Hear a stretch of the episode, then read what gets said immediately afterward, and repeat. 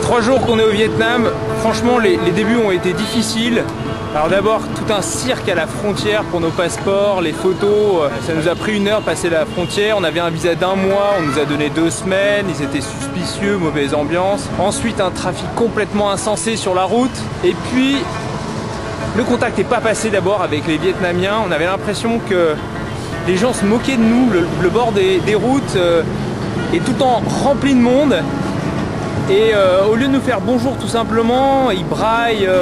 Hello, hello, hello, hello, hello, hello, comme ça, par rafale. Bref, une ambiance qui d'un seul coup nous a oppressés et contrariés. Il faut dire que rien que la circulation, c'est déjà un mal de tête garanti. Le Vietnam sont plus de 80 millions de personnes qui se partagent un territoire grand comme les 3/5 de la France. Donc le code de la route, tu oublies, et avec les bonnes manières. Ici, c'est chacun pour sa pomme.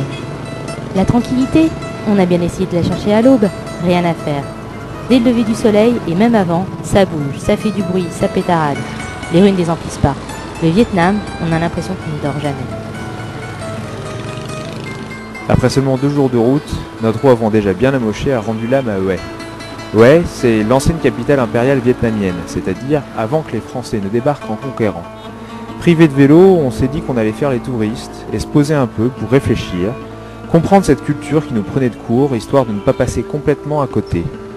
Pendant que Delphine part explorer la citadelle pourpre interdite, je bouquine et je me documente sur les mœurs vietnamiennes. Les malentendus des premiers jours s'expliquent. Mais les Vietnamiens, ils adorent rigoler, c'est aussi simple que ça. Et c'est sûr que 2 zigotos blancs sur un vélo de 3 mètres, bah y a de quoi se marrer.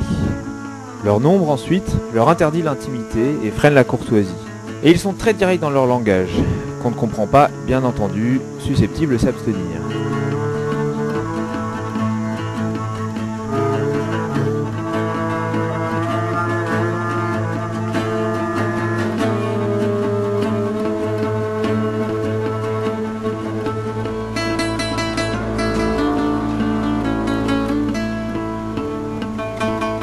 Et puis au bout du compte, les rencontres, toujours les rencontres, nous réconcilient avec les pires situations.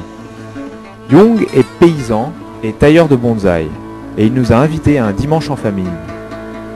De quoi nous mettre ou nous remettre dans de bonnes dispositions. Et maintenant à nous le Vietnam.